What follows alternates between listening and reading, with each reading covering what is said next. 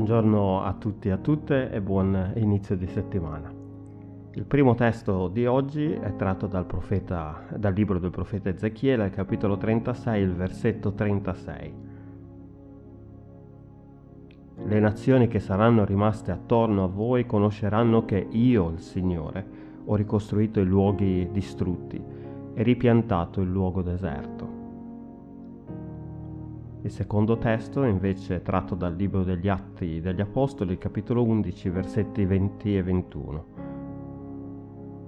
Ma alcuni di loro, che erano ciprioti e cirenei, giunti ad Antiochia, si misero a parlare anche ai greci, portando il lieto messaggio del Signore Gesù. La mano del Signore era con loro, e grande fu il numero di coloro che credettero e si convertirono al Signore.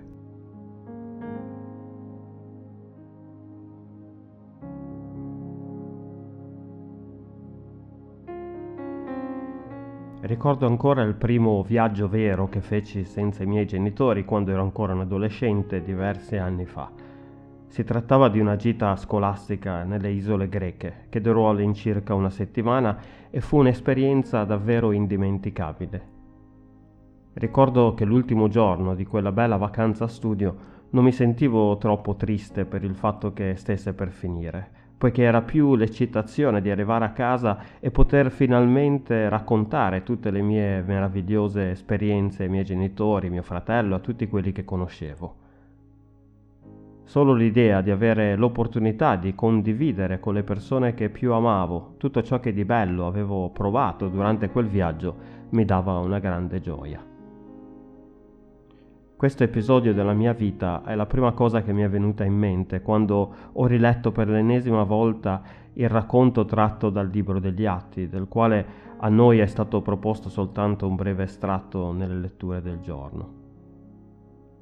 Ci troviamo immediatamente dopo la tragica scomparsa del primo martire cristiano, Stefano, ucciso lapidato per essersi rifiutato di negare la sua fede in Gesù Cristo.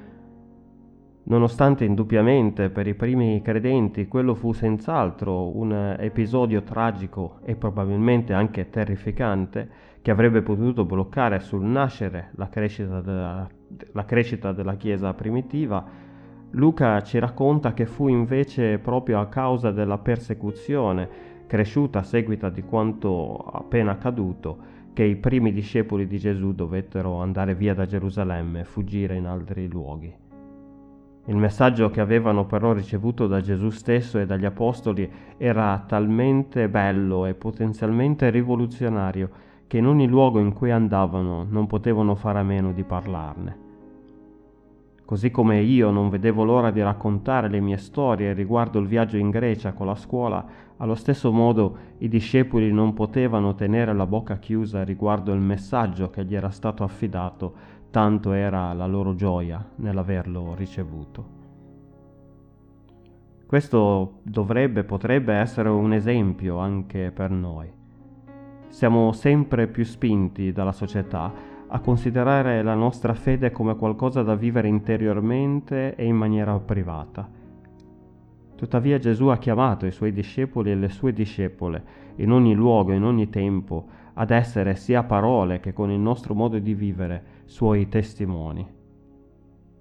La nostra vita intera dovrebbe essere di testimonianza che il Signore ancora ha il potere di guarire e di perdonare. In questa nuova settimana che inizia, chiediamoci allora cosa possiamo fare per essere anche noi dei buoni testimoni della buona novella. Amen.